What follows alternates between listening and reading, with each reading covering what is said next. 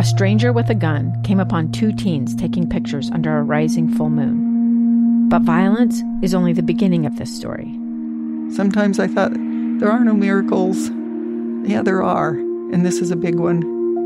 I'm Amy Donaldson, and I've spent my career talking about how lives are undone by violence. The Letter is a podcast about how lives are remade. Follow The Letter at theletterpodcast.com or wherever you get your podcasts. On the Hill 2020. Well, I'm always happy to come in, have the debate, and inform the public. A special live broadcast from the Utah State Capitol. It's Live Mike with Lee Lonsberry on KSL News Radio, 102.7 FM and 1160 AM. Hey, welcome back to the program. I'm Lee Lonsberry. This is Live Mike, episode 30. That's pretty good. 30 shows we've done. It's a milestone today. Uh, not only because it's the 30th show, it's because we are also broadcasting live from the Utah State Capitol on the occasion of day one. They have uh, gavelled things in for the kickoff of this year's session, both in the House and the Senate. Uh, things are underway. They hit the ground running. We, throughout the day on this program, have been speaking to various legislators uh, as they have brought uh, bits of their legislation they'd like to see push forward through the process this year. Uh, and that brings us uh, to this conversation now. Representative Cory Maloy joins us. Uh, Republican represents District 6 and has a, a number of uh, legis- bills dealing with uh, firearms, firearm safety, uh, and various ways to uh, combat some of the harm being done uh, by folks, uh, either to themselves or others, uh, using firearms as a as a tool. Now, take note of the way I phrased that. it is not necessarily uh, the, the the view of this legislation that firearms are the pro- are the problem, but rather it is what some folks do in certain mental states uh, when they have access uh, to firearms. We're going to talk about that, but let me back up one quick second. I uh, uh, years ago during the 2010 session, a decade ago, I was uh, an intern here. I worked with Carl Wimmer. Uh, and one of the other legislators here in the building then was a gentleman named Kurt Oda. And if you remember him, anytime there was a, a firearm story or a bit of firearm legislation, uh, it was Kurt Oda's uh, name, and he was the call uh, that I made both as an intern here, as a, producer for Doug Wright, and uh, and as I've come back here in this new capacity as a talk show host here on KSL News Radio, I thought, well, hey, uh, Oda's gone. Who's the new guy? Well, he might be here with me across the table now. Representative, grateful to you for joining me. Thank you, Lee. It's great to be here, and congratulations on the show. Thank you, thank you so much. Uh, t- uh, the boss over there at the end of the table, tell her, tell her what a good job I'm doing. Oh, he's doing an awesome job. It's it's so cool that I get to be on the 30th episode. Yeah. Holy cow! I want to be on the 50th and the 100th. All right. tell us what you're up to this session. Well, we're we're running a lot of bills this year. Uh, some really good bills, but it is, specifically relates to the Second Amendment. We're really focused on two things, and that's uh, combating uh, straightforward gun control bills.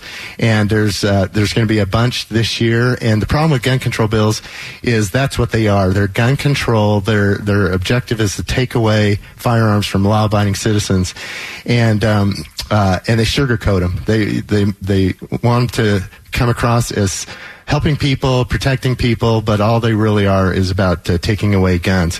And so what we're doing is we're looking at what what's the responsible way to uh, protect our society without infringing on our Second Amendment rights. And so some of the bills that I'm running this year are related to that, protecting our our right to self defense. Uh, uh, do, doing things like uh, allowing yourself to voluntarily put yourself on a gun restricted list if there's uh, depression or crisis or tension going on. We do want to do everything we can to uh, help people prevent themselves from committing suicide, and uh, it's a it's a an issue here in Utah. So we want to do things. We want to give people the tools that can protect themselves and their family members. Two, two uh, bills in particular, I know you are uh, forwarding this session, deal with uh, a voluntary opt-in uh, where you would uh, voluntarily either uh, surrender your firearms to law enforcement if you or someone close to you seem to be demonstrating some sort of tendency which may lead to danger. And also, if you are in a similar circumstance, you can voluntarily remove yourself or remove your ability to purchase new firearms. I want to get to those in just a second, but there's another bill, and it deals with rental rental property. And this is a fascinating uh, debate because it uh, represents an intersection of two uh, rights. Talk to us about that real quickly. Well, uh, we're uh, we're always concerned about everybody having the uh, right to defend themselves. So, in one area where people rent their their home, whether it's an apartment or a house or any place that they rent, and they live there, sometimes they sign a contract where the owner of the property has said that they can't have firearms in the in the building. So we're concerned about that because we're taking away that Second Amendment right. They are agreeing to a contract, and so it becomes a conflict because we also really respect property right owners or property owners' rights, and uh, so they kind of clash with each other. So it, it, the bill, as it stands today, gives rights back to those renters, um, but it's going to infringe a little bit on those uh, property rights.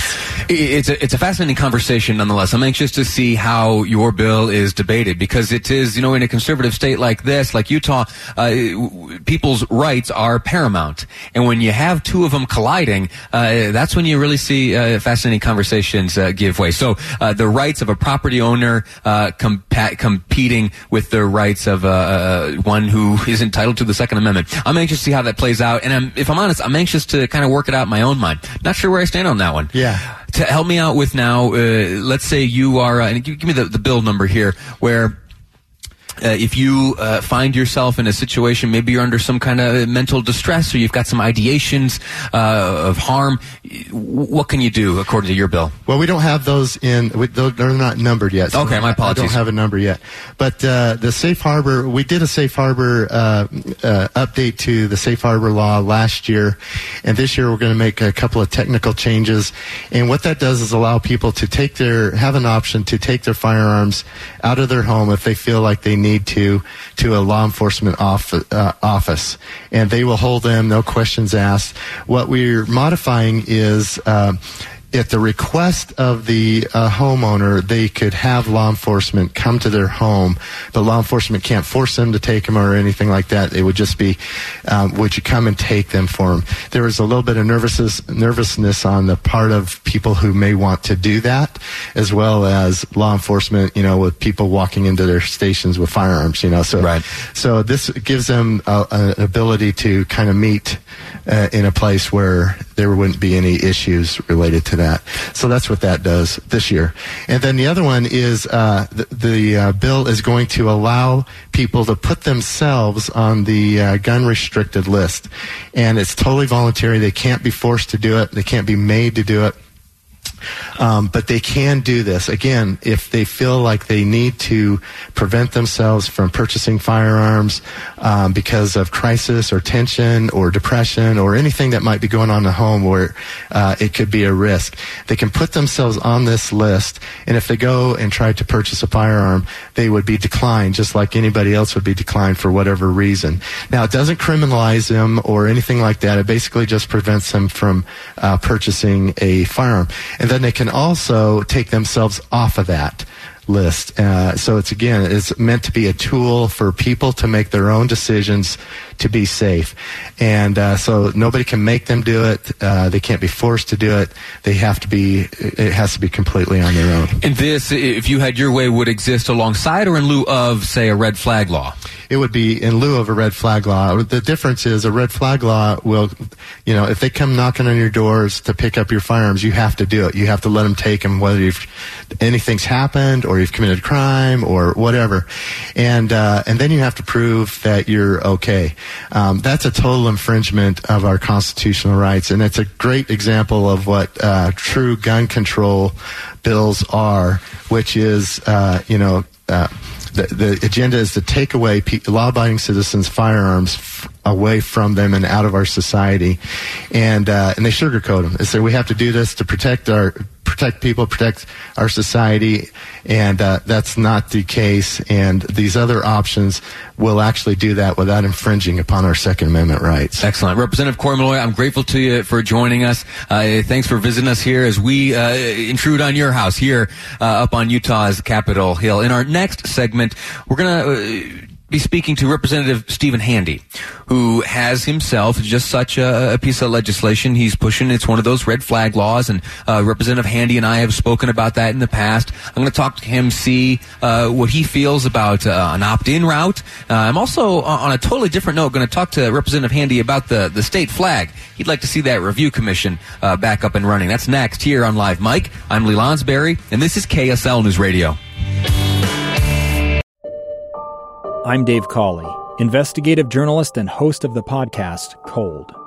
Don't miss Cold's new season 3, where I look into the unsolved disappearance of Sheree Warren, a woman last seen leaving her job at a Salt Lake City office in 1985.